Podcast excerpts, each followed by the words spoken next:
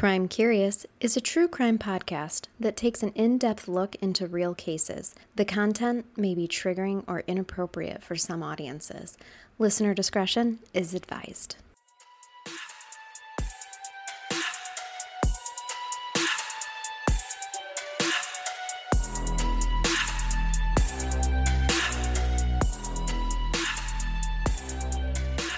Welcome to Crime Curious. This is Charnell. And I'm Amber. And today we are wrapping up our Listener Week special. So today's listener pick came to us from a couple of fans, actually, but I'll name the first listener, not Okay. fan. They're fans. We can call them fans. How presumptuous of me. Um, I meant listener. Good God. Fans were begging for this one. yes. She actually wrote me and said, Hey, I just watched a 2020 episode. Uh, The episode actually aired quite some time ago, but the poor dear is a mom of three darling boys and had not had time to watch it. And she was like, I think you're going to get sucked into this case, but she wanted our opinion because we are social workers Ah, okay. and she knew that we're definitely going to feel some sort of way about this and have some some thoughts and insights and I was super glad once I dove into this. And when I say dove, I'm talking bought and read two different books, read every news article, watched everything. I had scuba gear on for days. Yeah, you did some deep sea diving. My listener pick is the case of Susan Powell. It's not just Susan Powell, but it's also her two darling boys. Yes, this case is loaded. It is loaded, it's tragic. I make no qualms right now about the way that I will break this up with humor, simply because that's our style here at Crime Curious. And this could be a case that could leave you with a heavy, heavy heart. And I just uh, want to give a special thanks to my girl Carmen for her listener pick today. Thank you, Carmen. And she did give me permission to use her name Okay. too, by the way. Note to self ask next time. Yeah. Sorry about that, Heather. Sorry, other. We said your name again. As I jump into this case, I almost don't know where to start. There are so many avenues that I could take, but I think where I want to start is actually at the end. And one reason that I want to do this is because if I were to start at the beginning, and if you're not familiar with the events of this case, it would almost lead up like we will have somewhat of a happy ending, and then I'd have to hit you with the unthinkable tragic ending and leave you there. And honestly, I just don't want to do that to you. And the ending is really the hardest for me, and so I want to get through it first. Okay. That makes sense. You want people to know what this man did Yes, I do. I don't right off the right bat. off the bat. So this is the case of the disappearance and likely murder of Susan Powell, but it's also the absolute murder of her two young sons, Charles and Braden Powell. The reason that I say likely murder of Susan Powell is because Susan's body still to this day has not been recovered, and that alone is one of the reasons that we wanted to cover this case was to keep the conversation going in hope that someday her family can have closure. Yes. Can I ask how long ago that she disappeared? Yes, you can ask that, Amber. This case goes back all the way to 2009. Okay, so that's when she came up missing. It is, but that's not where we're starting. This case was heavily covered in the media. It still remains the largest and most expensive missing person case in U.S. history. oh, wow.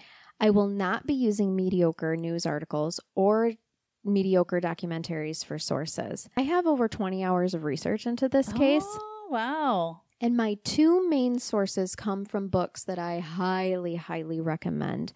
One was written by Susan's sister in law, Jennifer Graves, so the perpetrator's sister. Oh, okay. Her and, and it her stance on refusing to ignore the red flags of her brother Josh Powell and his behavior has actually cost her her ties and connection with her family, but she did it anyway because she knows what's right and what is wrong. In her book, A Light in Dark Places, she tells the entire story without sugarcoating it on what it was like from her perspective. I also read the book If I Can't Have You by Gregg Olsen and Rebecca Morris, which was actually reviewed and endorsed by Susan's own sister as being accurate and a good case study of her sister's story. Okay. There are some articles and interviews as well, and I'll link everything in the show notes.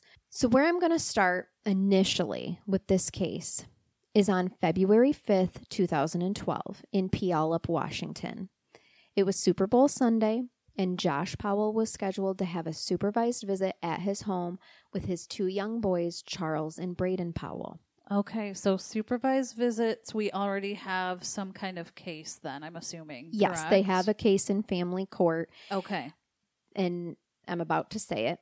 So Charlie was seven and Braden was five. They had been removed from the care of Josh Powell, not because he was a person of interest in the two, at this time two year old investigation of their mother's disappearance.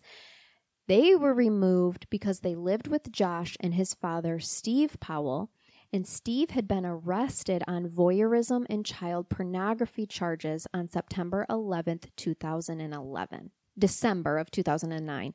Mom goes missing, Uh huh. and we're going to get to it, and you're going to be very frustrated about the police work in this case. Thank But- you for prepping me. Yeah, he's not charged, so he's got the kids in his care, and he immediately moves them in with Grandpa Steve, Who's who a is creep? a creepy, creep, perpy, perp. Perpy perper. Yes, he's Okay. Perpy McPurpersons. I always appreciate the heads. Excuse me. Smoke another pack, Amber. Let me put my pipe down. I was going to say I always appreciate a heads up on a perp because Yeah. it's a oh, little triggering he's, for he's me. the worst of the worst. So not only child pornography, but he likes to watch children when they don't even know they're being watched and more.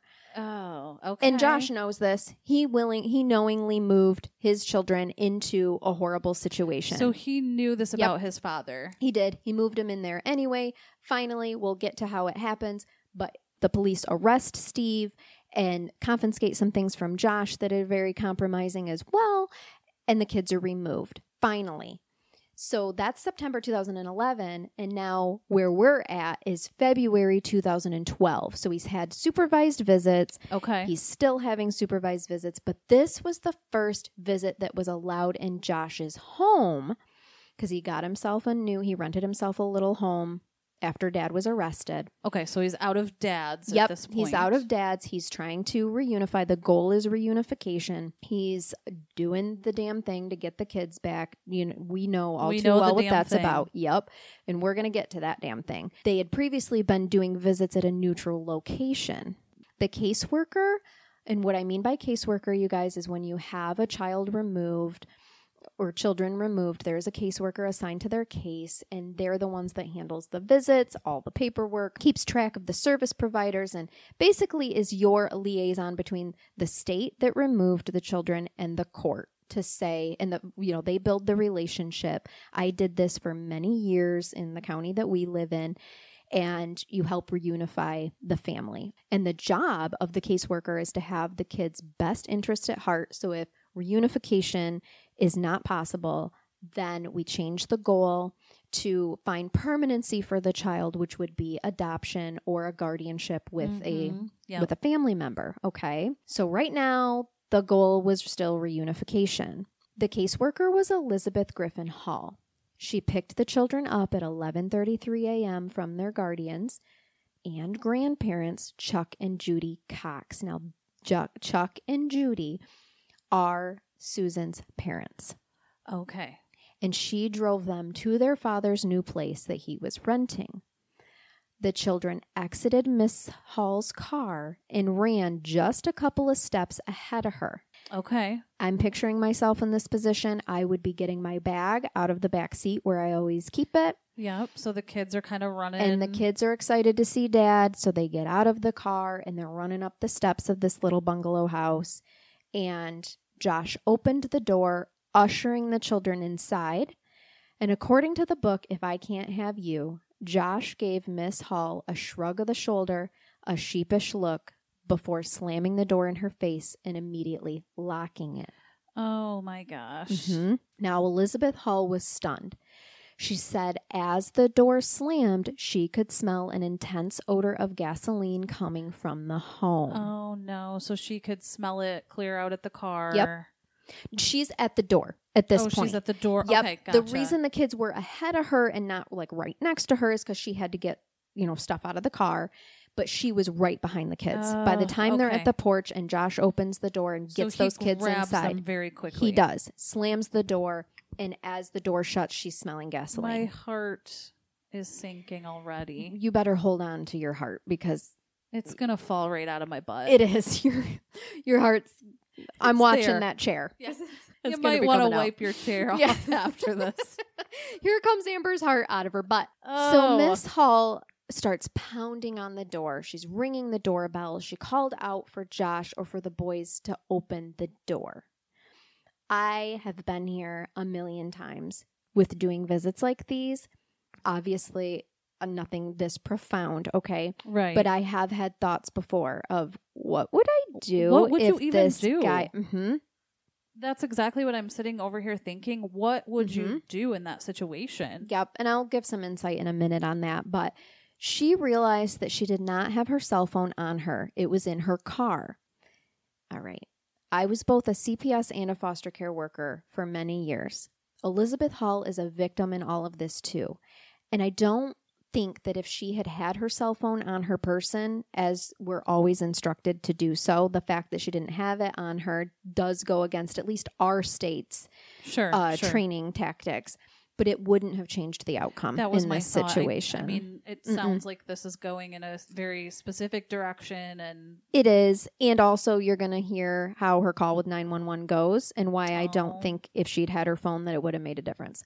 She gets in her car, and as she's getting in her car, she hears a child scream and start to cry from inside the Oh. house.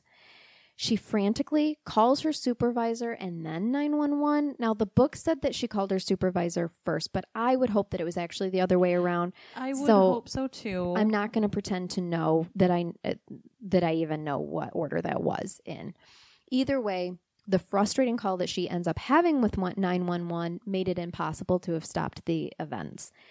She backs the car up out of the driveway as she was talking to 911 because the odor of gas was so strong. Oh my gosh! So she's expecting something to Yes.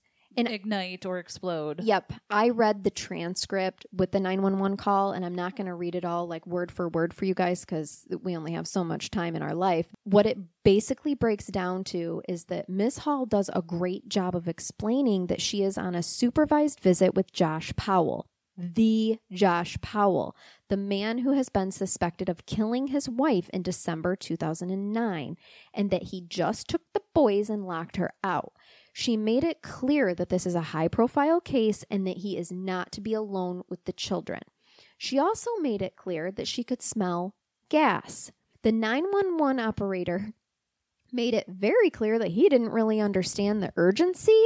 Stop. I can't. I said that really flat. Let me say that again. Stop. Okay. stop it. you Stop it. stop it. So he didn't see the issue after she had just Laid it said all out on of the this line. in detail.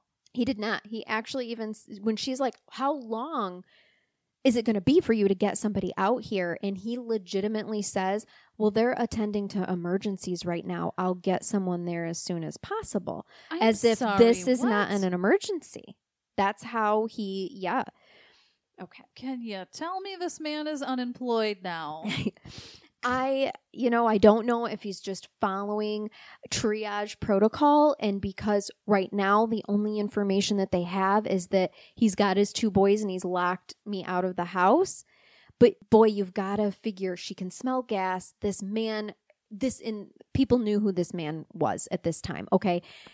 He was highly, highly suspected of murdering his wife. right. And I feel like, and maybe this just should be more training, but if you're saying this man that has supervised, Supervised visits, visitation, and he purposely locked me out. Mhm. There's a reason. and so any But you first and- responder should see- be like, okay, I'm on it. Or you would think so but you don't and i are, are but you and i are coming from this perspective because we have lived with the seriousness of desperate people who have had their children removed and the lengths that they may go. A 911 dispatcher might not. right. So I did try to think of it from that angle and how their training might triage people for quote actual emergencies. Mm-hmm. But you and I know because we've done this for so long that this behavior is this isn't how people typically act. When they're on supervised visits, they are very friendly and that kind of what I call fake parenting. Right. And we'll get to that because he did do a fair share I of that as well. There's so many things I want to say right now. That you know I'll probably get to, but but, I think you're going to get to them. I will, so I will. Shut my mouth. okay. So the 911 operator basically just makes it clear like, okay, I get it that you can smell gasoline. Even so, he's like, well, do you think, has he ever threatened the kids' lives? And Miss Hall's like, well, I don't know, but I'm afraid that he's threatening them right now. Like, right. I, I mean, he maybe killed someone. right, too. right, exactly. So the call took seven minutes to complete. Oh Lord. before he dispatched someone. And at this point, like I said, all they know is that the caseworker is locked out of the home. So Elizabeth Hall sits in her car waiting when suddenly she starts to hear popping from inside the home. oh no. And before she knows it, a loud whooshing sound, a boom, and her car shakes. At 12:16 p.m. Now remember, she picked the kids up from from their grandparents' house at 11:33 and drove them to this home. So this is quite quick. Yeah. Okay. This happened. This all unfolded very It did. fast. At 12:16 p.m., the house exploded. Oh. 911 calls came in from the neighborhood. One caller said the roof of the home was blown off. There was crap everywhere. Another caller reported that a meth house had blown up. Elizabeth Hall dialed 911 a second time and she got a new dispatcher and explained the situation. She was put on hold. She got someone from Fire and West Rescue What? and explained the situation again. She had to keep telling people that there were three people in the damn home because other callers were calling saying that no one was in the home because Josh had just rented it. But Elizabeth knew better. She took those babies there. She knew those babies were in the home. Once the fire was put out and the air was determined clear enough, investigators found the bodies of two small children and one adult. Okay. oh. Okay. Now, I trigger warning for everyone, and I want you to grab your butt I right don't. now I don't like where this is going. because this is gonna, this one's gonna hurt a little bit. But I felt it was very important to put in here. The children were found touching hands. It's unknown if they were reaching for one another, if Josh staged them this way, or if it was caused by the force of the explosion. But the grandparents were told by the fire department that they were touching hands. That is so sad. I know. At first, the investigators believed that the fire was the cause of death, and that was part of it. But the autopsy report indicated that there was accelerant and smoke in both of the children's lungs, which meant that they were breathing when the fire was burning and that Josh had poured accelerant on them. Oh my god. What investigators were really shocked to find out was that both children had marks on their neck consistent with chopping injuries, and they were both missing a part of their skull with gray matter exposed. There was a hatchet with a melted handle found near the boys' bodies. Josh Powell had taken a hatchet to both of his children, then poured accelerant on them and lit the home on fire. He himself was found in another room on top of a can of gasoline that investigators believe he sat on intentionally. Police called this a double murder suicide. I'm just. Okay, take a breath. My only thought is I hope his ass exploded as he was Tell me that he put gas the tank gasoline valve straight in up his ass. Main Street. I hope so. And if not, I hope wherever he is today, that keeps happening to him over and over just a again. ring of fire literally in his Yep. ass. Oh my gosh, that's that's all I can say because my heart. I know it hurts. It now, do you see hurts. why I wanted to get through that part Yes. first? Yes. All right, so now you know exactly I what think type it would have of been man. worse at the At the end? Me I too. do. So thank you. Okay, good. I'm glad I'm doing something right here. So, how does this happen? How does a man become so desperate and depraved that he takes the life of his own children? I really would like to know that. I've worked with a lot of narcissistic men who know absolutely no bounds. I have questioned on my way to visits before what would I do if he just took the kids and ran? What would I do to keep these kids safe if he physically assaulted me? Elizabeth Hall never did casework again. She went home, threw her clothes away, knowing that she would never wear them again. And actually, I did this very same thing on every child death case that I ever had to work on. And she was quoted in the book, if you if I can't have you, saying that she feels that she literally drove those babies to their death. I I can't imagine. And like you said, she's a victim in this She too. is. But I can't imagine living with that. It- And, and I can see how she would feel Yep. that way. It is not her fault. It is not even the judge who ordered supervised visits' fault. It's the fault of the laws that require visitation for parents when the goal is reunification without consideration of circumstances. Josh Powell was a person of interest in the disappearance of his wife, Susan. In our country, you are innocent until proven guilty, and he had not once in two years and two months during the investigation of his wife's murder.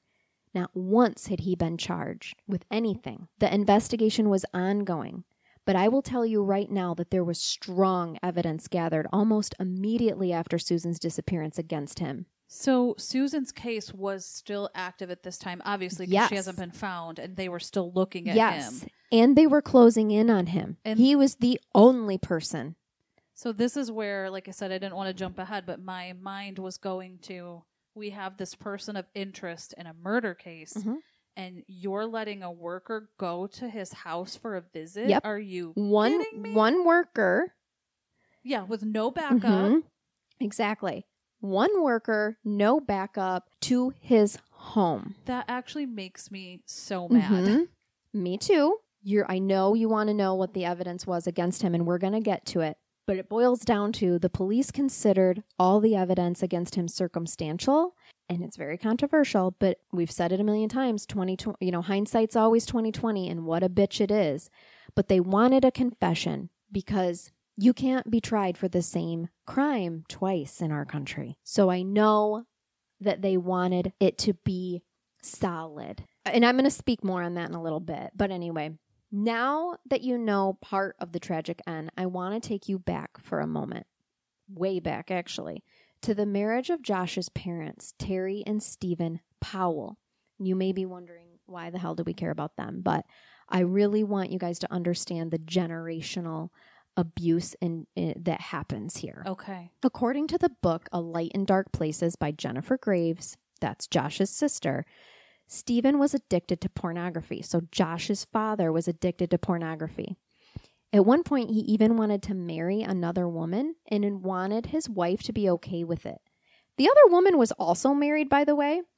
He kept a diary about it, even detailing how much he loved this random woman, who, by the way, did not return his affections. And his wife found that diary, I was just gonna say, where was he keeping the diary? not hiding it well. It was like under their bed. I've never heard of a man keeping a diary. Oh, just wait. Is it a juicy diary? Steve, the creeper, Creepersons Powell keeps lots of diaries. Oh, okay. So like creepy, icky Oh, diaries. yes, and he is no Robert Frost. Yeah. I'm gonna tell you that. Mm-mm. Good. Good to He know. did not have profound thoughts that he should be writing. no down. poetic uh, No. words in those diaries. Not unless you consider masturbation romantic, which I do not. There's a time and a place, but your diary is probably not where you should detail it. right. Okay. Well, thank you for the heads up. Yeah, more to come on that. Put a pin in it.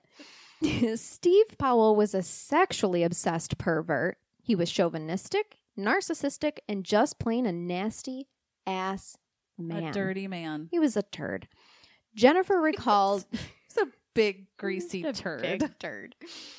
Jennifer recalled one time when she was around the age of 10 that her dad took her on a work trip, and that night in the hotel room, as they're both sitting there watching TV, he turns on hardcore porn while she's sitting right there also watching it. Oh my god. Yeah. Okay, so he's disgusting. And she just looks over like, does he realize that I'm watching this? He briefly glanced at her and just went back to his hardcore porn. Ah, Mhm. I, I- like no words I can come out ya. of my mouth right now. Creepy McCreepersons. He did not respect his wife. He made sure that his sons did not respect their mother. The couple had five children together three boys and two girls. Jennifer was the oldest, and then Josh, Michael, and then later Elena and Alina, excuse me, and John. The only one that did not end up poisoned by their father was Jennifer, the oldest. She's the one that wrote the book, Okay. Light in Dark Places. First of all, Stephen did not pay much attention to the girls. So she was shaped more by her mother, and she learned very early on that this was not a healthy marriage and her father was not a healthy man.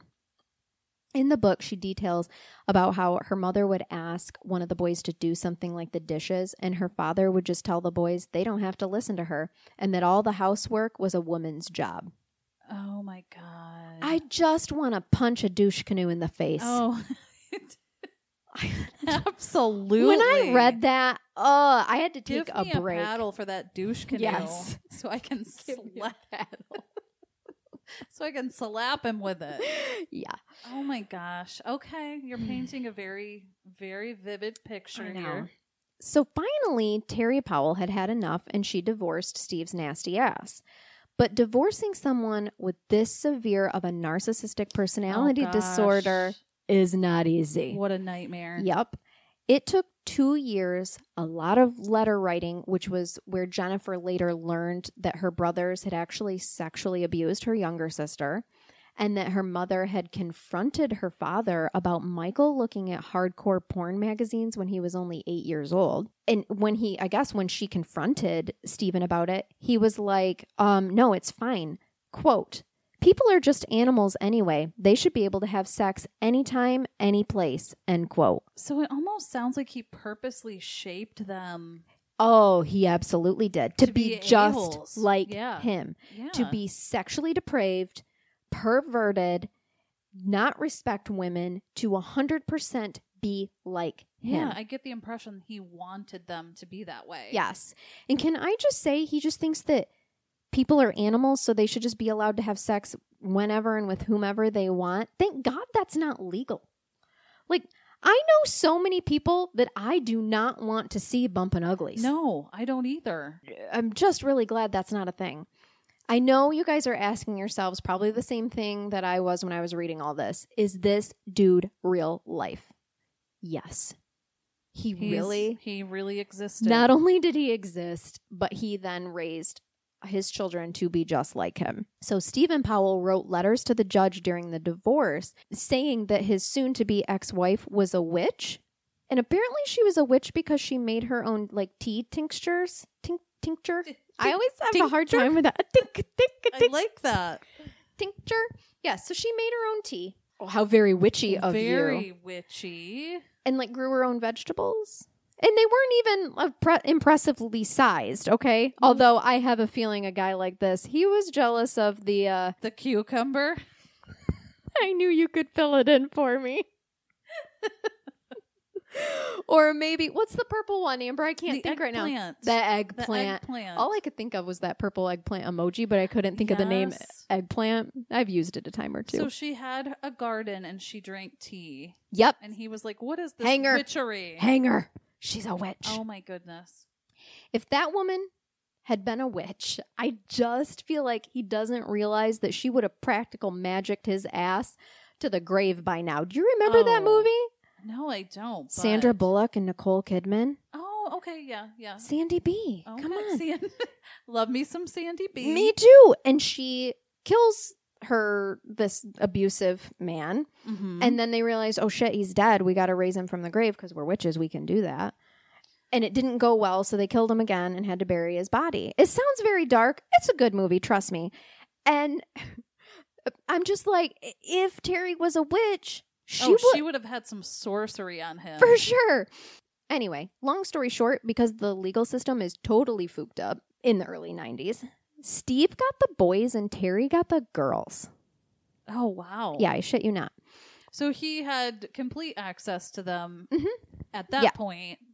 So, what he does, of course, is poisoned the boys against their mother, against women in general. I mean, that's a classic narcissist It is. trait. And not only that, it's about to even get more textbook against the government and against the Mormon religion, which was a large part of their mother's life. Ah, Yeah. Okay. Lots of paranoia, you know, all yeah. this sort of these sorts of things. He lived daily with pornography out in the open as if it didn't even dawn on him that this is not something that's normal. Okay. So the kids were there, and he's just popping in some porn, like no. the magazines deal. were all over the house. wow. even not only the content on the TV, but just the literature, if you want to call it that, laying around. Oh, so like you have home and gardens. He had porn just sitting on the the end table. Right. I I got my Magnolia cookbook sitting out there, and no, hardcore porn. no hardcore porn. That's so disgusting to think about. I don't know how, how old the kids were when they split up. But They were all various ages. Jennifer was an adult, so that also saved her a little bit, but the others were younger.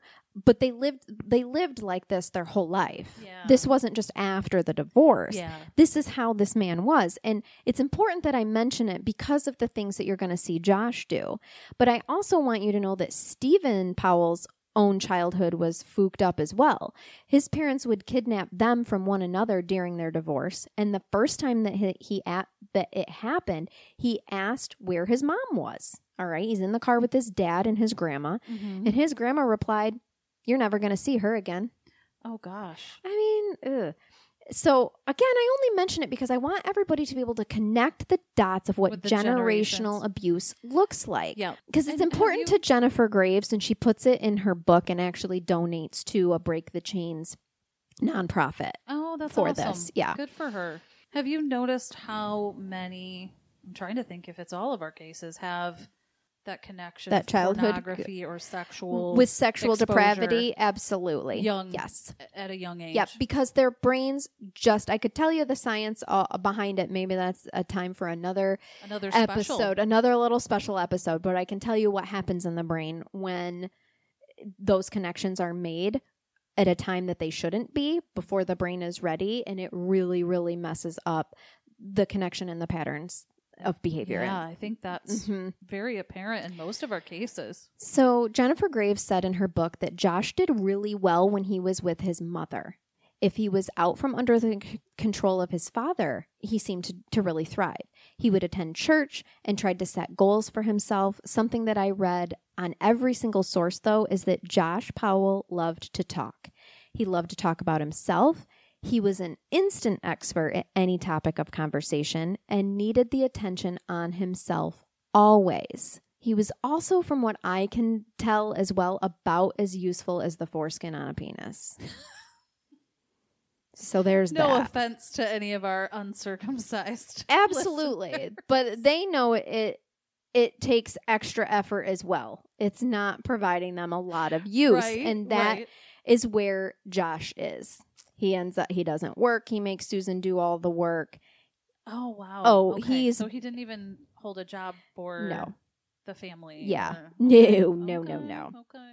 I'm telling you, he's a foreskin. Kind of looks like one too. So Josh was born. We may we may need a picture in the it's coming on the socials, and I'll mention it. Don't worry. Josh's work ethic. Yes, this is useful as a foreskin. I warned you guys Oh. that I just can't. I I can't even handle. I can't. I can't either. I I'm can't not gonna hold. him. I'm not gonna hold back when it comes to this guy. or his dad. No, right. Yeah, he gets worse too. So Josh was born January 20th, 1976. He was selfish, arrogant, thought he was the shiznit at everything and anything. He was never considerate of others, and in general, the textbook definition, like we said, of a narcissist. He once threatened to kill his mother when he was a teenager, uh, when his parents were still married, because his mom asked him to do the dishes. Cool. Oh my goodness. cool, cool, cool. Yeah.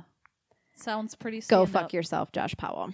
Let's go over the nine traits of narcissistic personality disorder just real quick. There's grandiosity, arrogant and domineering, preoccupation with success and power, lack of empathy, belief of being unique, a sense of entitlement. You, they require excessive admiration. They are very explosive and envious of others. It's important that I note this because as you think about those things, you will be able to check, check, check Uh-huh. them off when we talk about Josh Powell. Susan Cox did not know any of these things about Josh when they met at a church function that was for singles at the Ch- Jesus Christ Church of Latter day Saints, or LDS Church as it's more commonly known.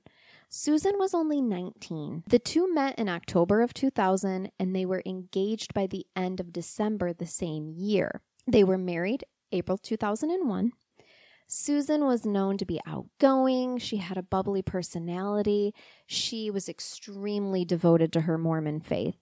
She was born October 16th, 1981, to Chuck and Judy Cox of Puyallup, Washington. Now, remember that I mentioned Chuck and Judy at the beginning because the courts had placed Susan's Yes, boys Their grandparents. Mhm, Okay. with them when they were removed from Josh. Chuck and Judy were not impressed with Josh from the start. His domineering personality was off putting, and they could see immediately through his bullshit. Jennifer Graves, Josh's sister, had had concerns for how fast the engagement and marriage happened, but hoped that Susan's influence could better Josh. She made no qualms in her book how difficult her brother, her brothers actually, had made her life growing up. So even at that time, his sister was like, "Yeah, be careful with that guy." She oh yes, she saw the She red flags. knew. Yeah, she did not have an easy time being raised by them. There were many times in her book that she explained how much Josh and her other two brothers scared her. Okay. Wow. Uh, at first, as with all new relationships, the two were in love. They were snuggling and kissing and holding hands. Oh, it always starts so It does. beautiful. The honeymoon phase is marvelous. However, that did not last long. By the time Susan was pregnant with their first child, Charles, Josh was making claims to her that she was unattractive, that she was making Ugh. up the pregnancy so that she wouldn't have to work. Don't you love that? Oh, you're just pretending to be pregnant so you don't have to work. And I just, I my heart goes out to anyone that gets into a relationship with someone who's a narcissist because it does start out really good, Yep. and then you're pulled in and you're left with this person that's a monster. Yes, that's not the same. it's it's just such a hard thing to get out of once you're in it. It is. You know, if you if you never have been there, thank God. But if you have, it's it's so hard to get out of it. yeah, if you have, you know exactly what we're talking about. So he would no longer touch her intimately when she was pregnant, and at times would claim that the child was not even his. Quote, he would say, If there is something in there, I didn't do it. End quote. Josh Powell, eat a dick. Eat a big uncircumcised penis. Oh, I'm sorry.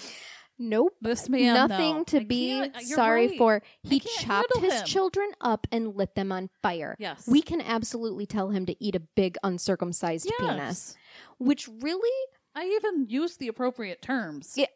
For sure. We should have added STD infected. There we though, go. Because, you know, in general, penises are fine. I'm going to speculate why he did this, though. She was happy. She and the baby were getting attention, and his ego just couldn't take it. Charles was even born the day before Josh's birthday on January 19th, 2005. Here's a little tidbit for you. He didn't even go to the hospital. He had her call her parents to take her to the hospital because he was working on a real estate form and was backing up his computer. Are you kidding me right I now? wish I was kidding you, but everything that I tell you about this man is true. So he brings his computer to the hospital hours after Susan had already arrived, and only when it was time to push did he play the did he pay the slightest attention to Susan, and that's only because her father was there telling him he needed to. Oh my god. Yeah, so that is what we're working with here. Now, Chuck Cox, Susan's dad, had four daughters, so he knew a thing or two about women in labor. Mm-hmm.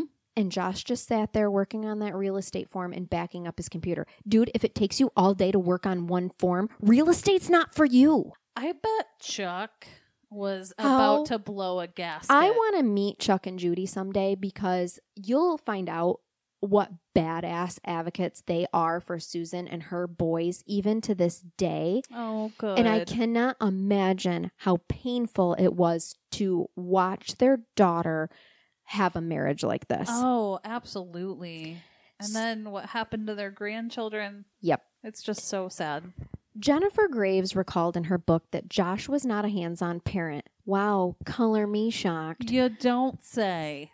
He never helped with the housework, check mark, cooking, another check, laundry, check, check, or the kids. Yep, sounds about right. Nothing unless, here and here it is, Amber. He wouldn't help unless someone was watching or a camera was out. Oh, so he would swoon in. Oh, yeah. Swoon, swoop. If he could make it look the part, that is when he would help. Mm-hmm. So only for the show. only for the show. On January 2nd, 2007, they welcomed their second son, Braden Powell, into the world. Susan was ecstatic and lived for her children. Oh. All she ever wanted, according to family and friends, was to be a mother. Josh was still a fuckface loser who didn't help with anything or even work. He wanted to focus on his real estate career. It doesn't sound like it was going very well. Well, the reason that it wasn't going well is because he was investing money in things like a billboard instead of actually working with the clients he had. Josh could never hold down a job. He was always claiming that he left his employment because his bosses were stupid and didn't know what they were doing. Of course, one day on the job, and he was an expert in telling people how to do things. Jennifer speculated that he was fired out of most of his jobs, not that he quit. Yeah, it was up to Susan to work full time for income, bear the children, and handle all the household duties. oh my gosh, poor Susan. I know. so she's like having these kids, and Yeah. he's not helping She's with any of she's it. doing it all. She's working, she's taking care of the kids, the house, everything, except the money. Because her paycheck was deposited into an account that she was kept locked locked out of. She wasn't able to see anything. Josh told her exactly how she was allowed to spend the money and that anything else was none of her business. Wow. So he had complete control over Mhm. everything. Yes. At one point, he even made her knit her own socks and grow their own food. I know. Let me pick I'm your- gonna choke on this microphone. I know. Amber, Pull, stop deep throating the microphone. Pull it out a little bit. No, didn't he say she was also a witch? Or did, am I getting No, that? That oh, was one? dad. Okay, that was dad. Dad thought Josh's dad claimed that his mom was a witch to get the kids in the divorce. I see. Okay. I know it sounds ridiculous that this this all actually happened. So She what I think is so funny. her- Do you know how expensive yarn is? I do because I was gonna start knitting and then it Right. fell off the wagon. Exactly. Well, I'm sorry, foreskin face, but yarn is more expensive than just letting her go to the Dollar General and Yeah. pick up a pair of socks. A two dollar pack of socks. Yeah, This Yep. is so sad to me. I know. One time, he gave her permission to spend $30 on groceries. So I guess she could only buy three things. Treat yourself. Yeah. And they ended up costing 90 instead. The two ended up in a horrific fight over it. Josh wanted Susan to buy groceries at prices that were just not feasible anymore. Thirty dollars for groceries for a family of four is Yep. is not. It's impossible. That's not okay. Mm-mm. There were times when they had no food to feed the kids and she'd have to call friends for help. Like, the kids are hungry. Do you have any hot dogs? What was he doing with the money? Wow. Spending it on his expensive billboard for his real estate. That was super, super expensive. I would Yeah. love to punch that billboard. I know. On June 27th, 2008, so only roughly 17 months before her disappearance, she gave her best friend, Kiirsi Hellewell, a notepad and asked her to document everything that she had to say. She knew that her best friend wrote in a quick shorthand and wanted her, like, knew, like, you can take all this down quickly, get it out. The fight began over their two most heated topics religion and finances. Susan wanted control of some of the money so that she could pay the tithe to the church, as it's a large part of the Mormon faith. That's what she was asking for money for, and he was like, Yep. nope." He she wasn't even asking for anything for herself or or even for the boys. She wanted to be able to pay the church as her religion specified. A certain portion Yes, goes Toward the the church. He told her, if you pay it when you're not supposed to, you're going to hell. Oh my Listen. god. Listen, foreskin face. It doesn't work like that. God's not like you paid it when you weren't supposed to, so now burn for all eternity. Well, he was an expert on everything. Exactly. hmm Insert sarcasm there. I, I want to insert a lot of things there. Me too. we got to stop saying the word insert. Yeah, there was a lot of inserting tonight. During the escalated fight, he threatened to call the police. How many times have we seen that? I know we've even talked about it on this podcast before. The Mhm. perpetrator often tries to call the police first oh and yes, to play get to the, police. victim. Yep, to get to them first. She locked herself in a closet. He called her a child. And it was obvious that whatever happened that night and whatever he said made Susan fear for her life because she had her friend write down the details that included Josh blaming the Republicans for the economy and claiming that they'd have to leave the country. So it sounds like he's got some paranoia going on. He also claimed that all their problems would be fixed if she would just make and deliver him good food for his stomach. What? Yeah. So All of our problems will go away if you would just cook me a Cook- decent me a- meal, woman, Oh my god! and serve it to me, probably with pearls and a skirt on. And so was this the part of the fight? Yeah. that he was mad yep, about. that she had to, that her friend wrote down.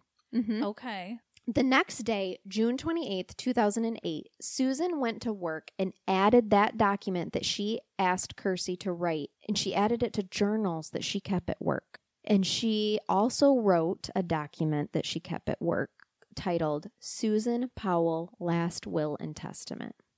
Oh wow. And So in it, that tells me she was fearing something was going to happen to her. 100%.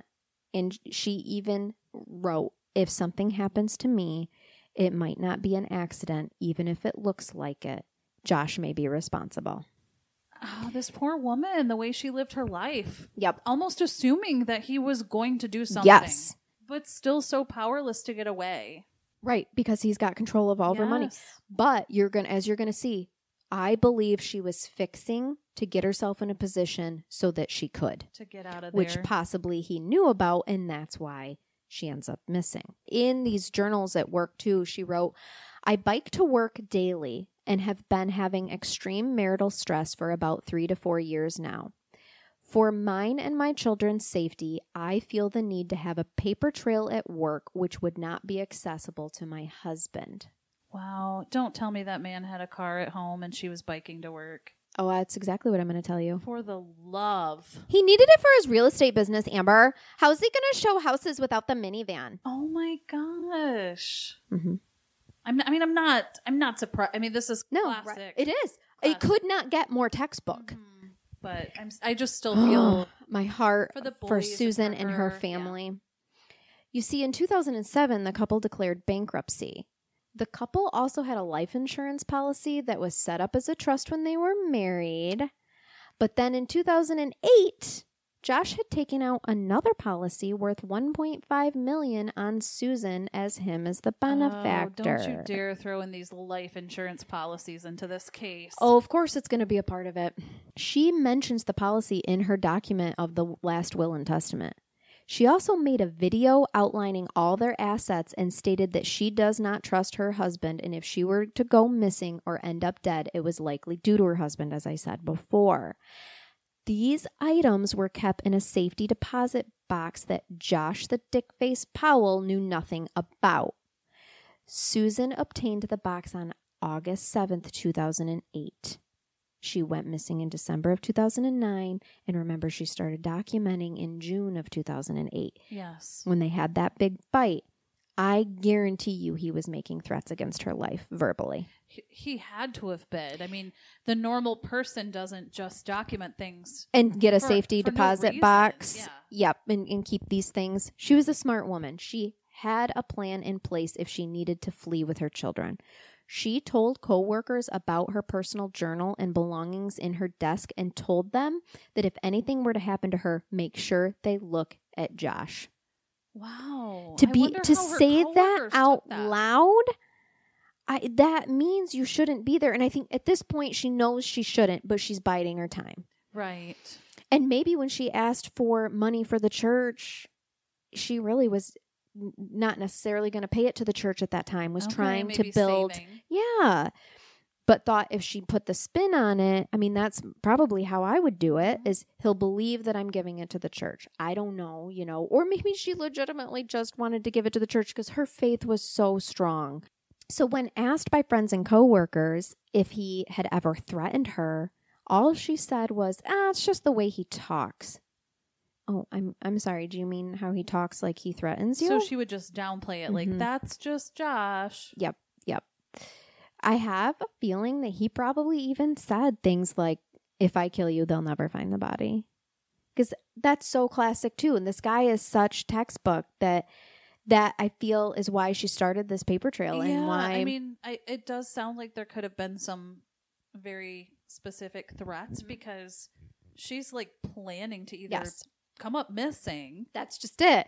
She's either planning for her sudden disappearance Mm-hmm. or she's and and simultaneously trying to plan to get away Can you imagine before that happens. that way? no, this poor girl. And I don't know what the kids were subjected to through all of this, but if they were fighting all the time and he was controlling everything, I'm sure it wasn't easy for them either. Right. They were very young at this point in time, but even with all this information, the police did not arrest him when she went missing. It is still considered circumstantial according to them.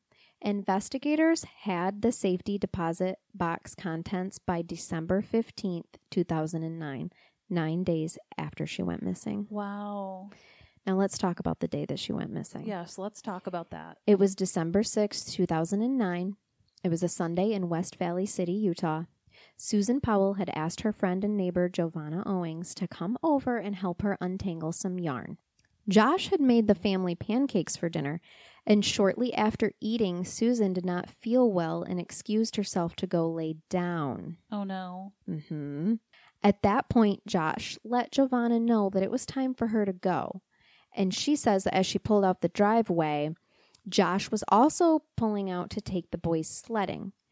That was the last time anyone saw Susan Cox Powell alive. I mean, this is suspicious to me already because number one, he didn't probably cook very often. Correct. And he wasn't a hands on dad. Correct. So you're telling me Josh all of a sudden is like, oh, let's go sledding. Uh-huh. When I read that, I was instantly like, that motherfucker poisoned her. Oh, for sure. We'll get to it. JoVonna later told family and police that when she was there, Josh made the family pancakes for dinner, like I said. When Jennifer Graves heard this information, it struck her as completely out of character. Josh never cooked, he never helped with anything. JoVonna went on to say how odd it was that he cooked them one by one, not in a large batch like others might do. And then he brought them into the living room, serving Susan and JoVonna their meal while they worked on the knitting. His sister, So when hearing this, is very concerned because not only does he not cook, but he's not going to serve a woman a meal. Right? Jennifer also knew that it was completely out of character for Susan to be in the middle of something with a friend and then claim that she had to go lay down unless she really was extremely sick. It bears asking the question is this the beginning? Had Josh poisoned Susan? Her parents would later speculate that this is exactly what happened because Josh was a puny little man and Susan was a fighter and stronger than him. Had the fight been a fair one, Josh wouldn't have won. So they speculate that he had subdued Susan in he some took way. the cowardly way. Mhm. Of course he did. I- I mean, I mean, again, check. you couldn't hand serve any more suspicion in just what you have told me. I get he it gets her. so much worse. Oh so Lord. much worse that he's got something to do with their disappearance. So I definitely agree with with her parents. When you look at pictures of Josh, aside from all of the, the facts that I've talked about, that he looks like the foreskin of a tiny little penis, he really is just a. Again, we're gonna post that for you. we are, yeah. This is this is Josh. And it's just going to be a foreskin of a penis, not a real person. I promise. I won't do that to you guys, but damn it, it would be Don't funny. hate the idea though. I mean, he really It's sucks. just underneath it, right, Josh Powell? Shit. I'm so tempted. It is real in it is realtor business. Oh God damn. Okay. Well, I would love I would love to do that. But Susan herself was this beautiful, strong woman. Mm-hmm. And I agree with her parents. He, unless he subdued her in some way, he wouldn't have stood a chance. Especially not because she is would have been fighting for her kids Yeah. too. yeah. So I I a hundred percent agree with them. Also follow us on social media. so, Twitter. it's mon- now it's Monday, December seventh, two thousand and nine, and there had been a snowstorm with frigid temperature warnings the night before. The daycare provider for Charlie and Braden, Debbie Caldwell, becomes concerned when the children are not dropped off that morning. Susan never misses work, and if someone was sick, she would have let her know that the boys weren't coming. So Debbie takes kids from her daycare to school each day, and on her way back from that, she decided to stop by the Powell home to make sure that everything's okay because this was so out of character for Susan. right. Okay. My, you guys, my actual current job involves daycare. I inspect daycares. I work with some amazing daycare providers. They typically would not go by the home of a child that did a no show. Okay. Debbie did try to call her, couldn't get a hold of her. Mhm. Sometimes that happens. So you're So- feeling like she knew there was more yes, going on. that is what I'm getting at. For Debbie Caldwell to become this alarmed this early tells you that she had concerns about Susan and the boys' safety for sure. but also how much Debbie loved them. A lot of people spoke about how Debbie was like a grandmother to those boys. But I I don't think for a minute that she was fooled by Josh's trying to be charming Yeah, like character. you said, if she's purposely driving by a Yeah. client's house to check, there's some suspicion Yep. going on. She was immediately concerned because there were no snow tracks in the driveway and it was obvious that no one had left the home that morning. So she's she knocks on the door. There's no answer. Now she's really wondering what the heck's going on. Debbie called Josh's mother Terry, who lived with Jennifer. Okay, remember Jennifer, the sister who wrote the book. yes. Yep. She calls him right away, asking if anyone had heard from Susan or Josh and explained the situation.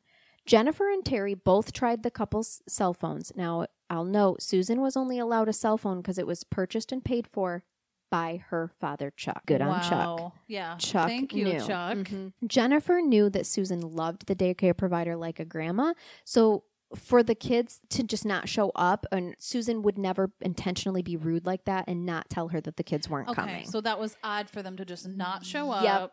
and the and everyone now knows. I mean, Jennifer and Terry are both like, "Whoa, whoa, she wouldn't do that." They also Jennifer and Terry had also recalled that Utah had a couple of recent cases where furnaces had malfunctioned and the entire families had died of carbon monoxide poisoning. So they immediately make their way to the Powell home, Powell's home themselves. When they get there, they can see the footprints of Debbie, but no other tracks were there. They knocked, they pounded, they started to worry. They tried windows, everything. Then they decided that quickly it was time to call the police because they're worried about carbon monoxide. Mm-hmm.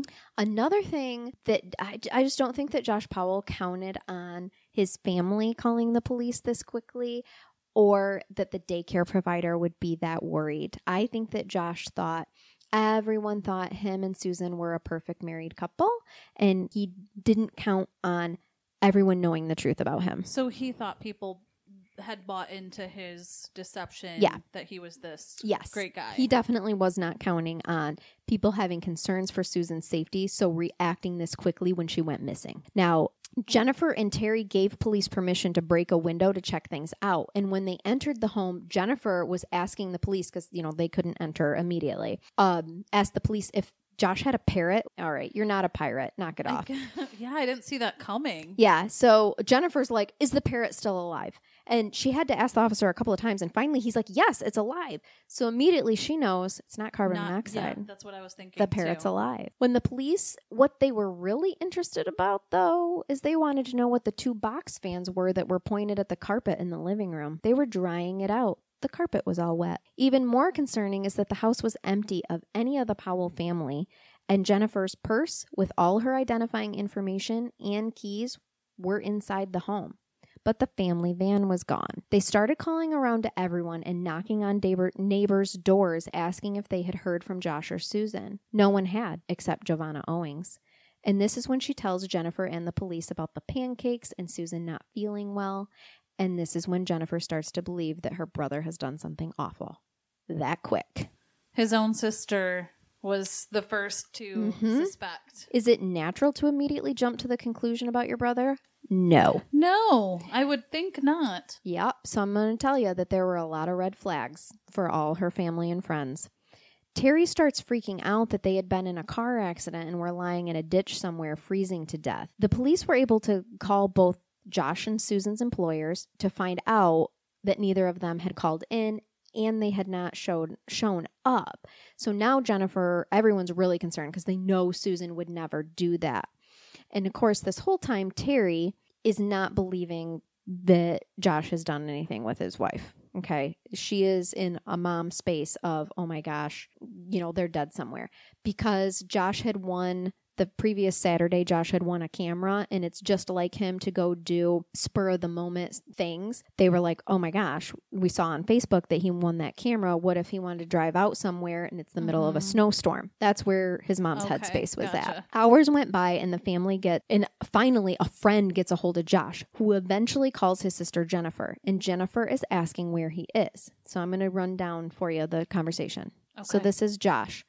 The boys are are with me. I'm at Susan's work to pick her up, but she's not here. He sounded unemotional and unconcerned. Jennifer, what do you mean? Where have you been? Isn't she with you? Josh, with real concern in his voice. What do you know? Oh my gosh, stop. I I don't. This is not a movie. It sounds like a movie. This really happened. Jennifer, I um wait, what?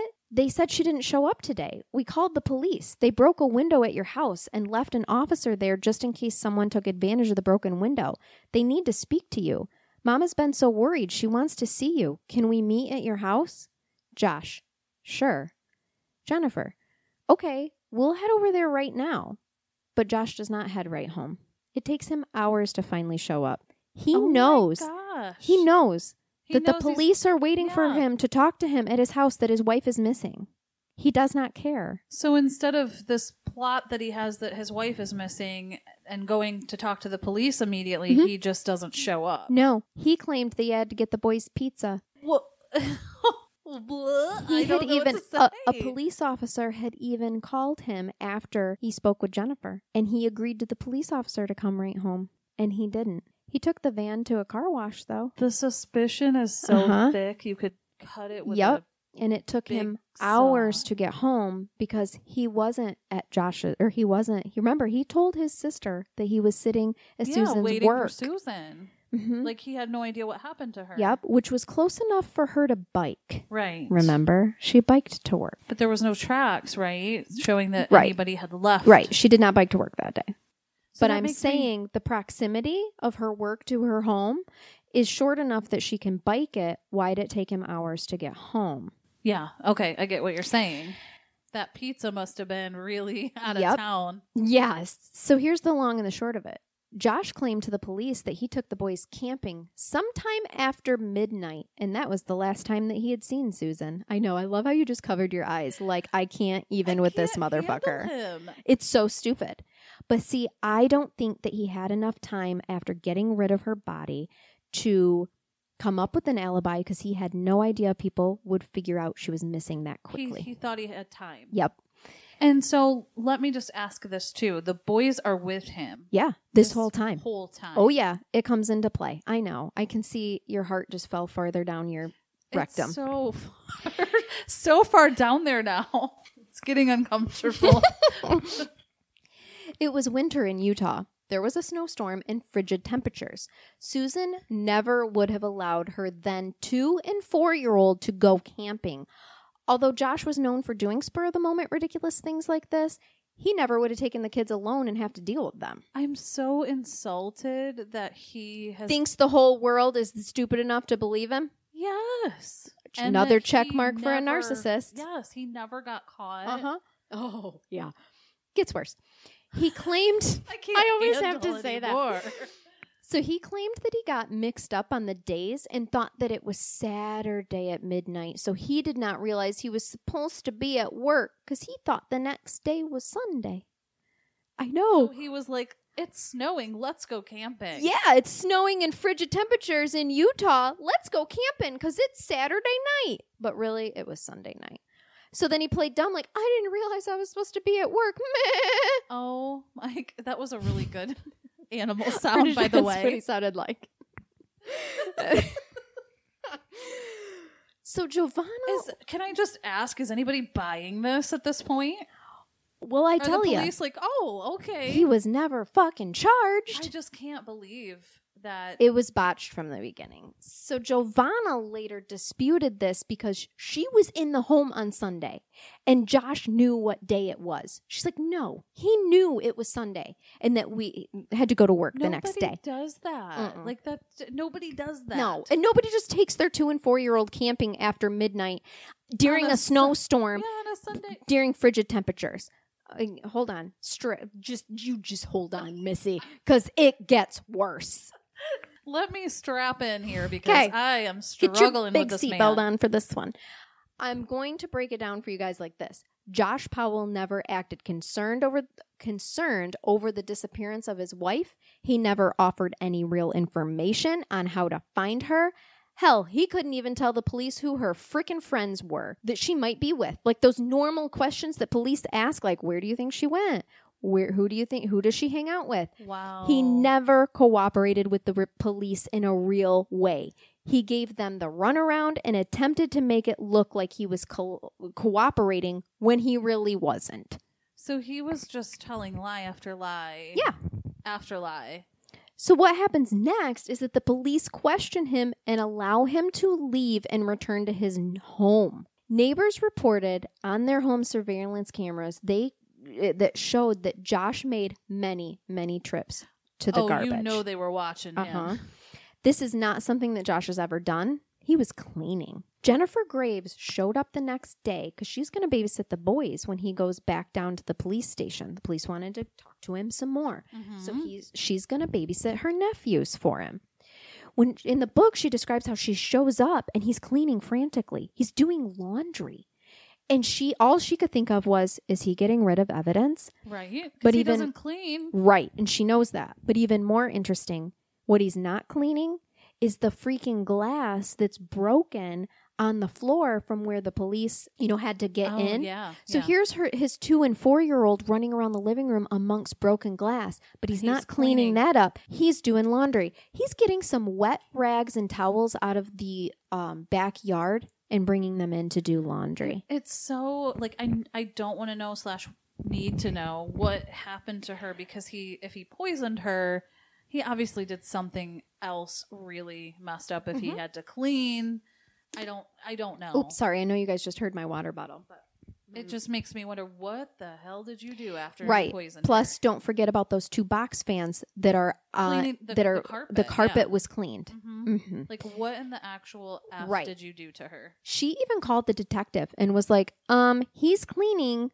Uh, my mom is starting to clean the kitchen. Is this okay?" Can you imagine being the neighbors? I would be like disguised as a bush outside watching Batman. I'm just picturing you in one of those in a suits. bush suit. Yes, Yep. you know that they were suspicious. I would think they'd have to I be, would think so anyway. but the even the detective was like, "Well, I mean, we can't tell him that he can't clean." I mean, Jennifer called the detective. Jennifer knows. Like he's cleaning she right now, right.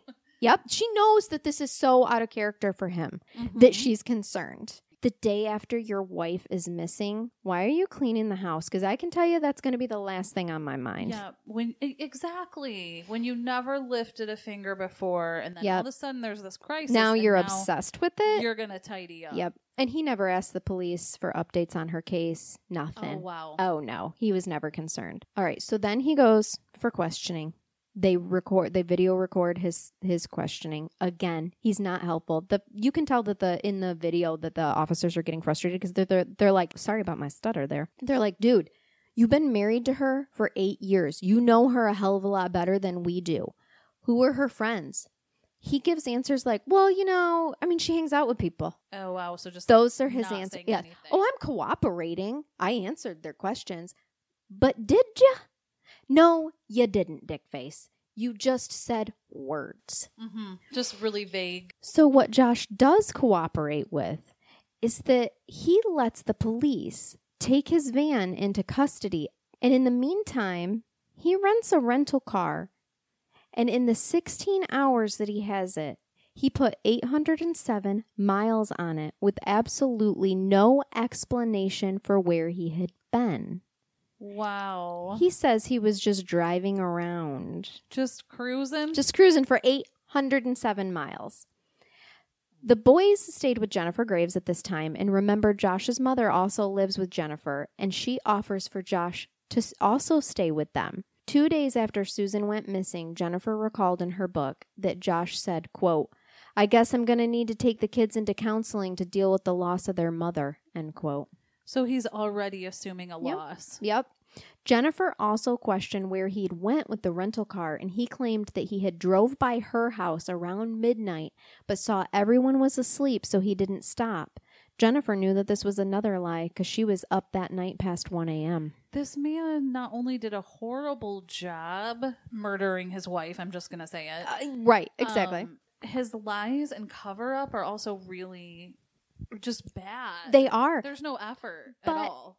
but that also classic narcissist. Mhm. 10 days after his wife is missing, Josh Powell moves himself and his two boys to Puyallup, Washington to live with his father, Steven Powell. Something else that you should know is that all the remaining siblings also live there. So Oh Michael.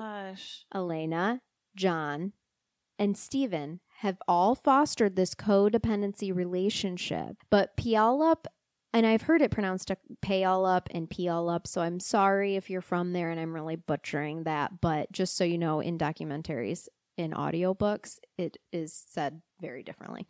Gotcha. Um, so that is where Susan and Josh met, and that's where Susan's parents also live. So remember, Jennifer Graves is back there in um, West Valley, Utah, Okay. Yeah. and then they're in Puyallup.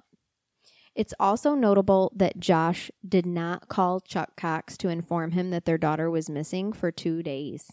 Luckily, the day of, Jennifer had already been keeping the Cox family informed because her parents had been one of the first calls that she made to see if anybody had heard from Josh or Susan. hmm So Josh himself didn't Yep.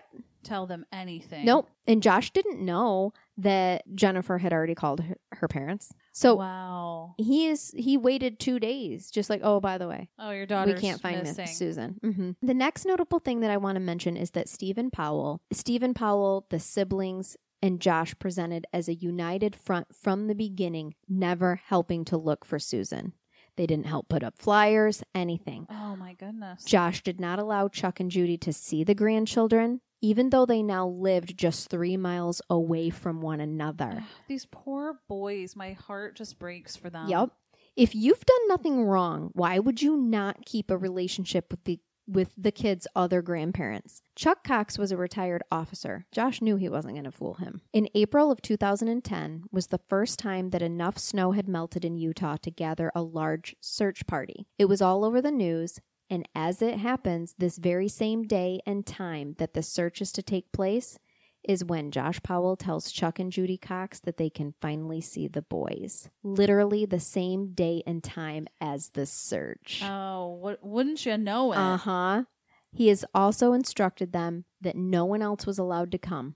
So none of Susan's other three sisters. They met at a park, and wouldn't you know it, Dick Face Josh brings his father and sister and a camera to the visit. You guys, this is classic power and control. Why'd they bring the camera? Oh, because they spent the entire visit taking pictures of Josh with the boys for the media. Oh, like okay, look at this. Yeah. father. It's all hands-on. all for show and I want it noted that he purposely said it. He knew that search was happening. Yeah, for and sure. so he purposely said it for that same date and time as a power and control oh, absolutely. move. Things got very nasty between the two families, and rightfully so.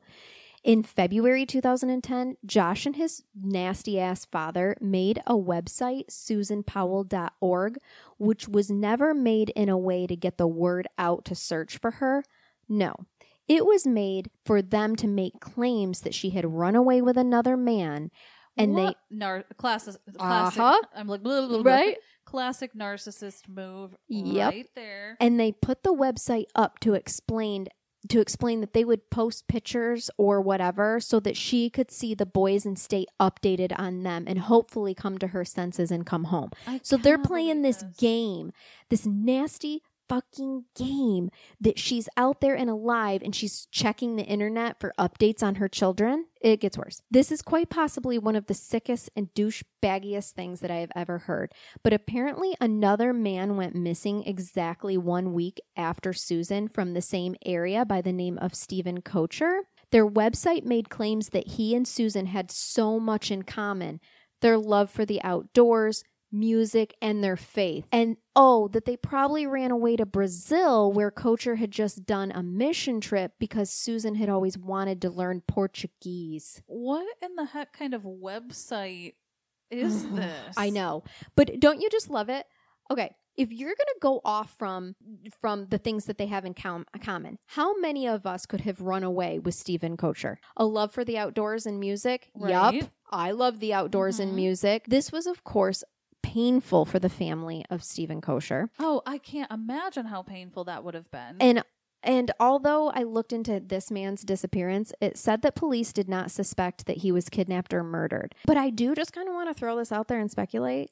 Did Steven and Josh make this man disappear so that they could cast the suspicion? right. I I don't I know. don't- That's never been I couldn't find any news articles on it. It's just something that kind of got my wheels turning. I don't know. I'm I there's not a res- resolution to his case. it's always so hard for me to wrap my brain around the capacity for someone with those narcissistic tendencies to even in someone's murder or They Death. have the no victim. boundaries and are always the Yeah. victim He- even in something this horrific, they still put the spin Nope. on because being the victim. it's the lack of empathy. They literally cannot empathize with what someone else might be going through. And you said It is all about them. yeah, and you said dad was helping with this, right? Yes. So- Oh, yes. He is molding all this. And I do want to make note that when things were really bad between Josh and Susan, she had documented that he had been spending up to four hours a day on the phone with his father. Wow. And remember what Jennifer said whenever Josh was away from his dad and was with his mom, he was doing really well. it almost makes me wonder if you know the the extent of his involvement. Well, we're going to get to it. Okay, Hold on. The investigation continues. The Cox family keeps asking for updates, and they keep being told that an, an arrest will be made, quote, soon. This whole time, Josh is living with his perverted father and siblings. At one point, a judge issued a mutual restraining order between Chuck and Josh because Chuck approached Josh in a home improvement store and asked if Judy could hug the boys. Josh said no and then went to a judge and told the judge that Chuck had mouthed, You're dead to him? Yes. Again, narcissistic move. I'm the victim. He's stalking me. They saw him in a freaking home improvement store and were like, There are my grandkids. Yeah. Can we hug them? He also once drove up to the media with fake tears in his eye- eyes, claiming that he was the victim of the media and the Cox family. Blah, bitty, blah, blah, blah. Poor Josh. Listen, scrotum face, we don't care. Jennifer decided that she was going to confront Josh. She wore a wire for the police and told no one what she was doing except her husband. She has a very great, strong, supportive husband. Okay, good. She had to go back to her father's home, something that was really hard for her to do, and try to get Josh alone. She knew that he was a weak man and that he could buckle under pressure, something that Chuck Cox also kept tol- telling the police. He just kept saying, just arrest him, you'll get your answers. Chuck knew. He is a weak little man and he will admit to what he's done. The visit resulted in Jennifer confronting Josh about where Susan was, and her brother Michael stepped in to usher Josh out of the house to supposedly go buy birthday party supplies for one of the boys. She was screamed at by her father and told to never come back. Wow. So now it's September 2011. September 11th, So 2011. just because she was asking just about She- Susan. she was pinpointing him. She was she was purposely trying to really get him to snap. Gotcha. Mhm. Okay. She was pushing buttons. She was doing uh, the big sister role of pushing Okay, buttons. Yeah, she was trying. So now it's September 11th, 2011. So 21 months after Susan disappeared. And Steven Powell is arrested on voyeurism and child pornography charges. You see, he had allowed the FBI to come into his home for questioning about Susan, and they noticed immediately the amount of porn that was strewn about the house. And more disturbingly, wait for it, hold your butts photos of Susan Powell in various states of undress, and it was obvious she had no idea her photo was being taken. What? Oh, yeah. So these were in his home. Yep. Oh my god. And just out in the open while they could that they could see while he was being questioned. I need to see this. I need to see these people so I can comprehend like what I'm dealing with because I I don't even know that it's going to show you this kind of depravity. Oh my gosh. 14 computers were seized. Who the How motherfucker many- has How 14 many computers? do you need? I know, including Josh Powell's. There was anime pornography of ancestral porn on Josh's computer, something that he claimed was from a previous owner because Susan had bought the computer secondhand. Oh, so it's Susan's fault. Oh, again. Josh, Josh, Josh. Don't you know that they can see the timestamp of when the sites were viewed, you sack of topus? My God. More disturbingly was the over 400 photos of Susan that Steven Powell had taken. I am deeply concerned by that. Some he had photoshopped her face onto other women's news bo- nude bodies. Thousands of other photos of young children were found as well. I'm so I have so many questions about the photos of Susan. you're gonna you're about you're about to have even more questions. Do you know how sometimes I just like to hit you in the face with some crazy with the douche canoe pa- paddle. Yeah. Well, get ready because I'm winding up. There were diaries of Susan's from when she was a teenager that Steve had stolen from Susan when the couple briefly lived with them at the beginning of their marriage. There were Steven Powell's own diaries because remember how I said he liked to think he was a little Robert Yes. Frost? Yes. They were filled entirely with his love and obsession with Susan. Just, I know, just to give you a picture, I know you want to say so many things, but let me get through this the next part. Just to give you a picture of what these journal entries were like. On one page, he ranted about how everyone the Cox family, the media, the police, the Mormons, the government were all against Josh. But the FBI and police had cleared Josh so soon he would be vindicated. None of that is true, by the way. Then, so that's what he's writing about on one page. Then the very next page, he describes how he had just had a quote jerk off session, gag me with a wooden Oh. spoon, to the thought of Susan's beautiful face. He even documented how many seconds it lasted, which I'm sure was exaggerated. So, so he was timing his performance. Yes, which come on, sir. It's not like it was impressive. You know I like to ask questions. Okay, I'm ready for it. I I, I don't even know if I want to ask. I don't know the amount of semen, but what would Um, you like to know? I don't either, actually. I think he stopped just short of documenting it in centimeter or some sort of units. That's what it really sounded like. I can't. I can't handle anymore. Uh, wow. yeah, this is a lot, right? So we have a perverted, sexually obsessed father-in-law, and and I really hate this for them, but Josh and Susan lived with Steven for a brief period at the beginning of their relationship, but they didn't have a bedroom. They put a curtain up in the dining room. A curtain, Oh. Amber. And you know, creepy, Oh. creepy Steve. That is the perfect setup for someone with a voyeurism issue. Oh my gosh. So here, that's how sh- he was able to get so many pictures of her in different states of undress. They lived with him. Okay, I wondered how the pictures came Yep. about. I'm thinking, was there a camera in the Yeah. house? Even what was going even more disturbingly is that he very much believed that him and Susan were in some sort of relationship right in front of Josh. Oh wow. That's how delusional he is. okay. He's the type of man that if you, as a woman, smile at him out of politeness, you want to suck his dick. Yes. Yeah. Okay. Gotcha. We've met those men before. hmm If There we are- make eye contact, that Yep. means It's on, sister. yeah. holy crap. And these diary notes were written by a delusional man. And once they were found, he made claims to the media that he and Susan were in love and that he wanted to share Susan with his son. You'll be surprised about this. Even Josh did not buy into the dad and Susan love. He could have taken that story and been like, yep, Susan loved my dad. He so Josh did was not. even like, uh, okay, Dad. right.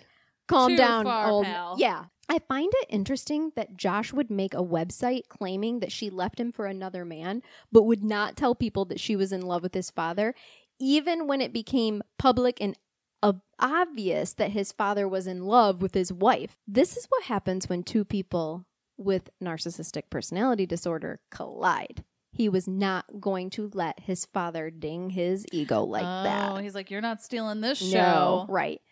She so finally the children are removed from the horrible home and placed with Chuck and Judy. Thank you, Jesus, for that moment that And- they had away right. from this Exactly. horrific hellhole. Yep. Briefly. Oh, these poor babies. At this time, Jennifer is making plans that hopefully she'll be able to raise the children eventually in Utah, and Chuck and Judy can resume their roles as grandparents instead of full time parenting, something that they had all discussed because Uh huh. Jennifer Graves and the Coxes remained a strong unit through all of this. Okay, good. And it sounds like Jennifer was pretty, pretty stable, and she loved these boys. They bought a bigger van in preparation for the boys to come live with them Oh. and bunk beds oh my just goodness. before they died. Because what happens is the mom, Terry, is still living with Jennifer, but Terry's like, you know what? Josh is on his own now. I think I'm going to go to Washington and be with Josh and help him. So Jennifer and her husband are like, okay, we think this is a good idea. Mm-hmm. Maybe we can you maybe mom can get some answers out of him and we can put all this behind us, right? So she encourages the move. What Jennifer didn't expect was that her mother actually moved there to help Josh get the kids back. And this was a betrayal that she could not stand for.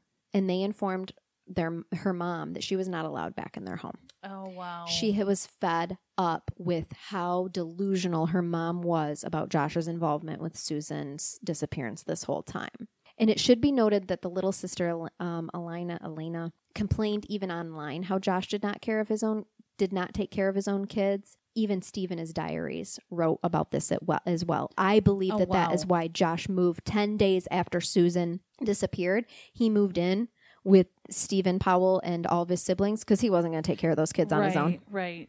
That makes sense. Yeah. So now his mom comes and is like, you know, the right thing to do is to get your kids back. So he's working to get his pig back. Ugh, excuse me. He didn't. he didn't own a pig. pig. Be better if he did. But so he's working to get his kids back. He rents a home. He gets a job, and he makes the visits, which are supervised in a public location at this point. We've Mhm. seen all of that. Look, I can do the part briefly. Okay, I can make it look like I'm trying to do a good job to get my kids back. yeah. I've seen that a million times. So in Michigan, we do review hearings every three months after a child is removed to keep the judge updated on the services that we've provided and what the progress towards the goal is. And the goal is always reunification in fir- at first. In Yes. Michigan, the law gives the parents 12 months with the goal of reunification before a goal change is even considered, such as terminating parental rights, doing a guardianship with someone else, something like that. I'm not going to speak on the Utah law. I was never a social worker there. And like I said, Josh was not charged with anything in relation to Susan's case at this point, something that I think is a gross um, fault of Mhm. the police at this point. But on February 1st, 2012, there was a review hearing t- to discuss Josh's progress on getting his kids back. Some progress had been made because during his supervised visits, Josh was the fake as hell parent. He always, when he went there, he ha- always had an audience. It was supervised, right? Right. Narcissists love to perform for audiences. The test the social worker testified that Josh was making progress in his visits, which was her job to to document and to report. He always had something fun for the kids to do. which this is something that's a part of foster care services. They offer suggestions to help parents keep the kids occupied and have good visits, right? His own mother wrote a letter to the judge calling him a good and loving father. However, an officer testified to the content on Josh's, Josh's computer of the ancestral pornographic images. And now that the children had been removed from the toxic environment, that they were starting to speak more openly. Uh, for example, Chuck and Judy wrote about how they had a hard time getting the kids to sleep in pajamas because they were used to sleeping nude with their father. Oh God. Oh, these poor children. It just breaks my heart. Yep. So at that court hearing on February 1st, 2012, the judge ordered Josh to complete a psychosexual exam and a lie detector test. Remember, he had never fully cooperated with the police. So he had never agreed to take a lie detector test, but now it was court ordered and a step that he had to take if he wanted to get his kids back, and they could ask him anything. So on February 4th, the day before his next visit with his boys, Josh Powell purchased a hatchet, two knives, two gallon gas cans that he filled, took care of his money. He took out $7,000, left 4500 in his account. He went to a storage unit, packed the boys' toys and books and bags, and dropped them off at the Salvation Army donations. Oh my gosh. He so went- he was very carefully planning all of this. Yes. He knew this was Yep. going to be the the plan. The ultimate power and Mhm. control struggle? Yeah, he was preparing. He went to the recycling center and left a hymnal, a map of Utah, and a book on calculus. I don't know. Weird. I like to give you little details. Chuck and Judy Cox were not comfortable with the idea of Josh getting a visit with the boys right after the court hearing at his own home, and even questioned the caseworker on what she would do if he just took the kids and ran. She said she'd call 911. Chuck Cox told detectives on more than one occasion that he feared Josh would kill the boys and himself just to keep them from Oh my everyone. gosh, so they knew that Yes. this was possible. This was a legitimate concern and it wasn't taken seriously. On February 5th, 2012, that is exactly what Josh Powell did, as I told you in the beginning.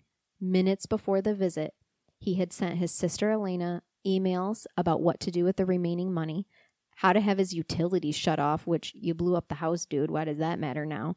And finally, the last email was the same one that he sent to other people of importance to him. It just simply said, I am sorry. Goodbye. Josh Powell knew that he was screwed in the inves- investigation and with the new court orders. He took the lives of his children as a way to control the situation. But as Jennifer Graves pointed out in her book, they believe in eternal life. And so it was who, it was Susan who won the ultimate custody battle. The family takes solace in this. They are together again and free from the evil that was Josh Powell. Naturally, Josh's mother, father, and siblings blame the media, the police, the church, and the Cox family for the devastating actions of Josh. What a shocker. Yep. Never once blaming Josh for his actions.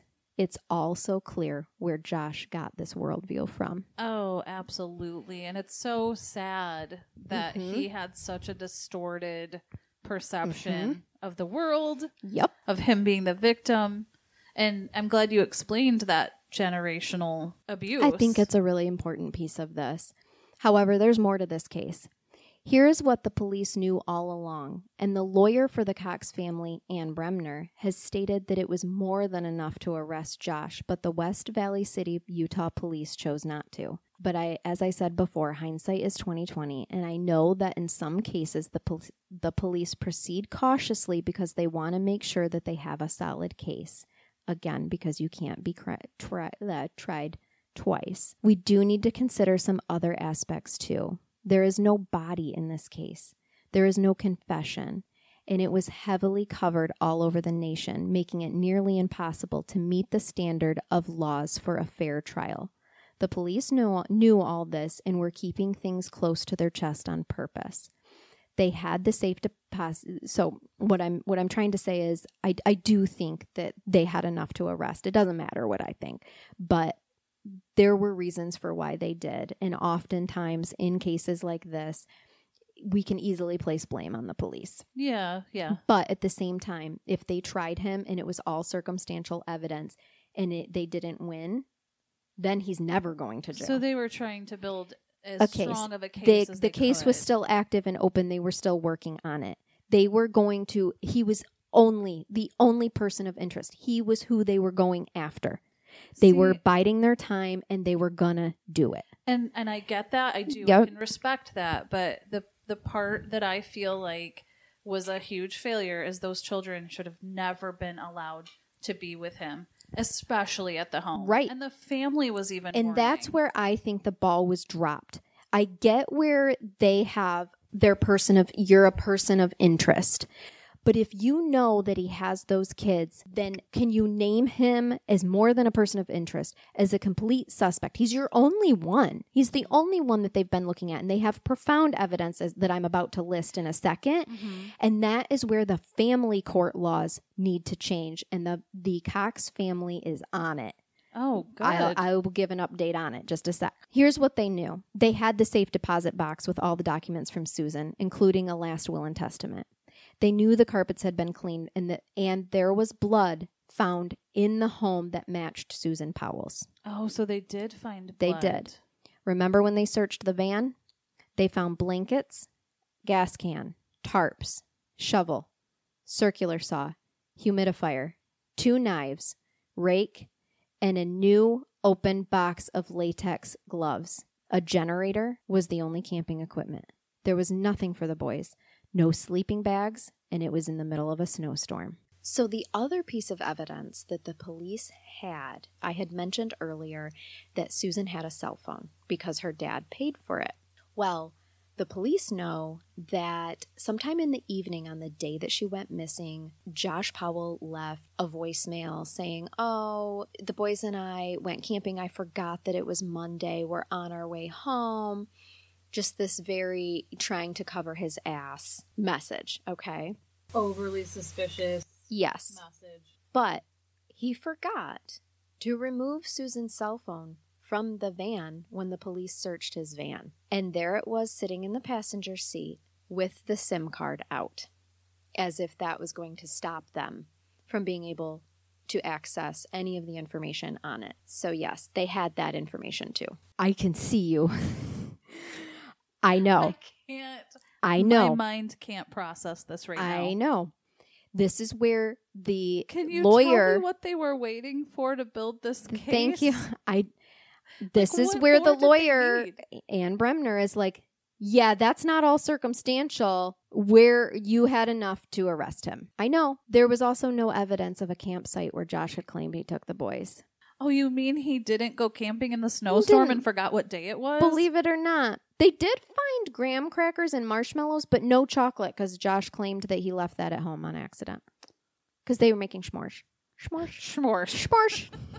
they had reason to believe that Steven and Josh had scoped out a place in the desert in some mines to bury a body after an ex girlfriend of Steven came forward soon after Susan went missing. The police admitted to losing the notes on, she drew them a map, and the police admitted that they lost it. She had also told them of a cabin that Wait, the Powell police family. lost the, the police map? lost the notes, the map and the notes that the girl had, the ex girlfriend had wrote. Was this Reno 911 that was working on this case? I'm sorry. I'm sorry. I had to say it. I know. You're not the only one. Everyone feels, yes. She had also told them of a cabin that the Powell family owned.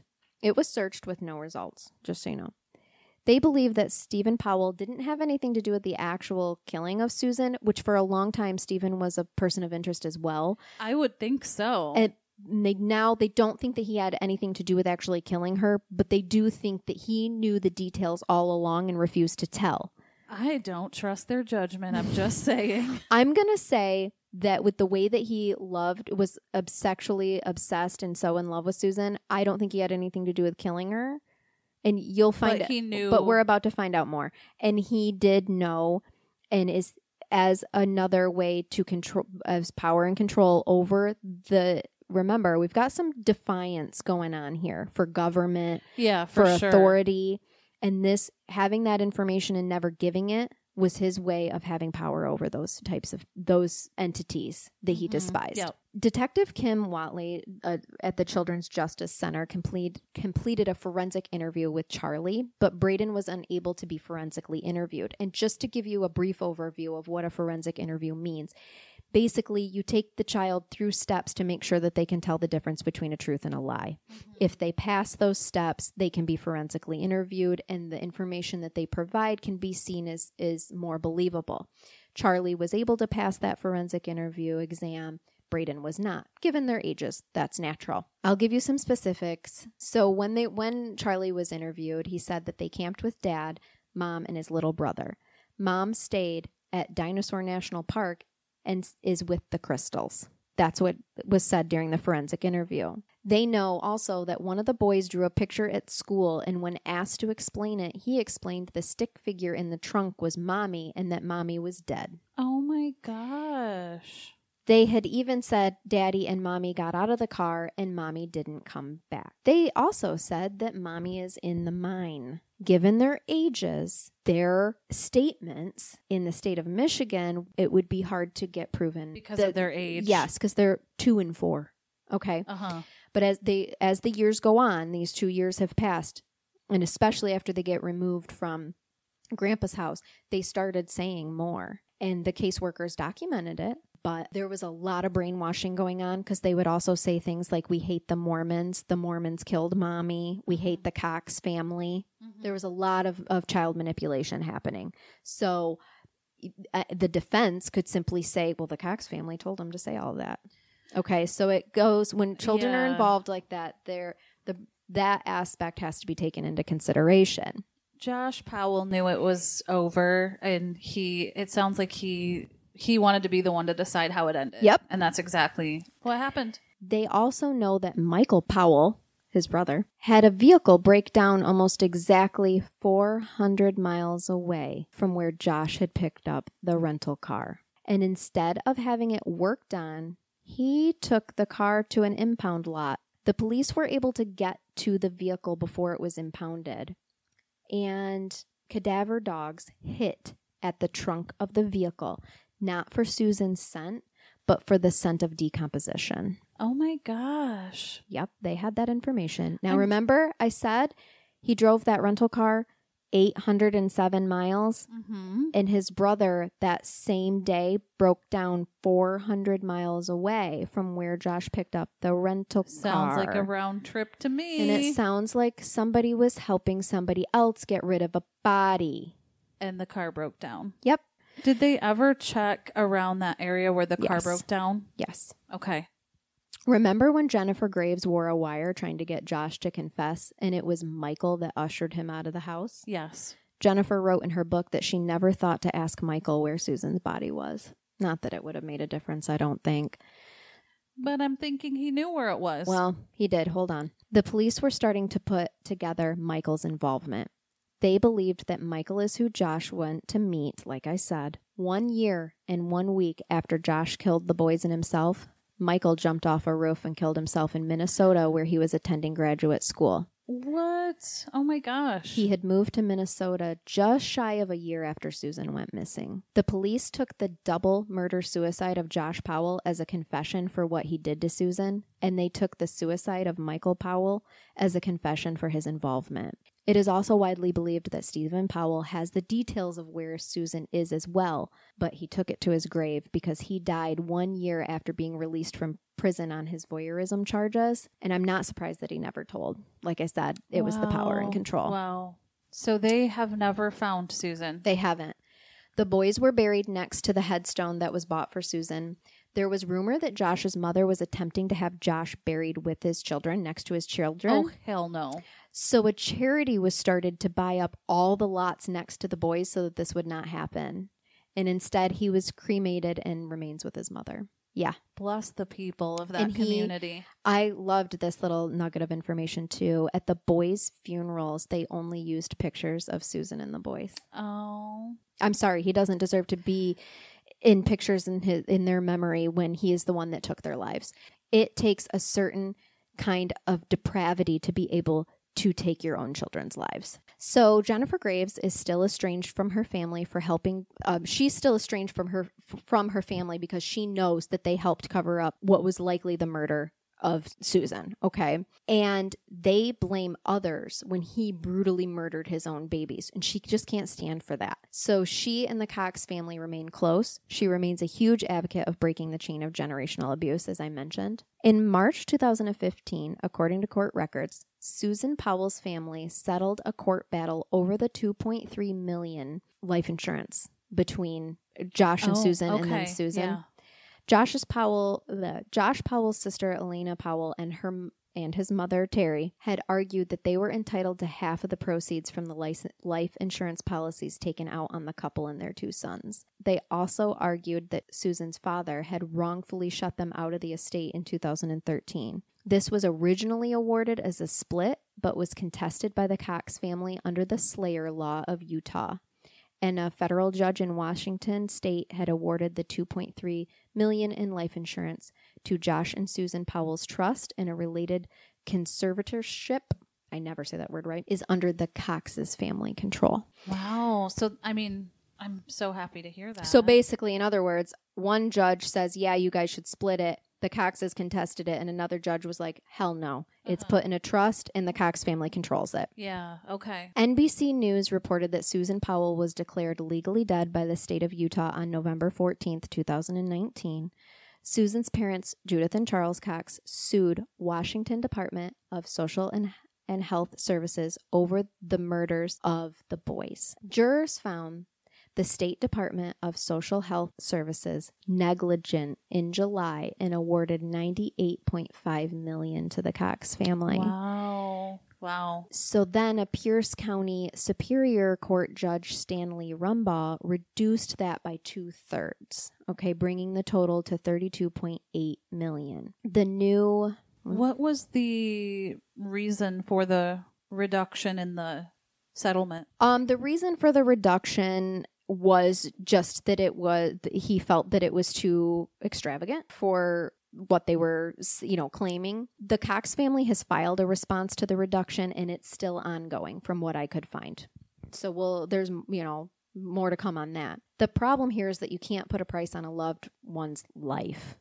You Oh, know, absolutely. what they want is a change in the law. Um, not all cases are Josh Powell, you know, but there needs to be some sort of common sense circumstances that could be put in place to prevent this from happening. The Cox family has fought like hell for their daughter and their grandkids and continue to search for their daughter on their own. I so, truly hope that they find her just for the closure. I don't know if you too. ever get closure. Right, right. But But just to find and, and lay her body to rest. Yep, exactly.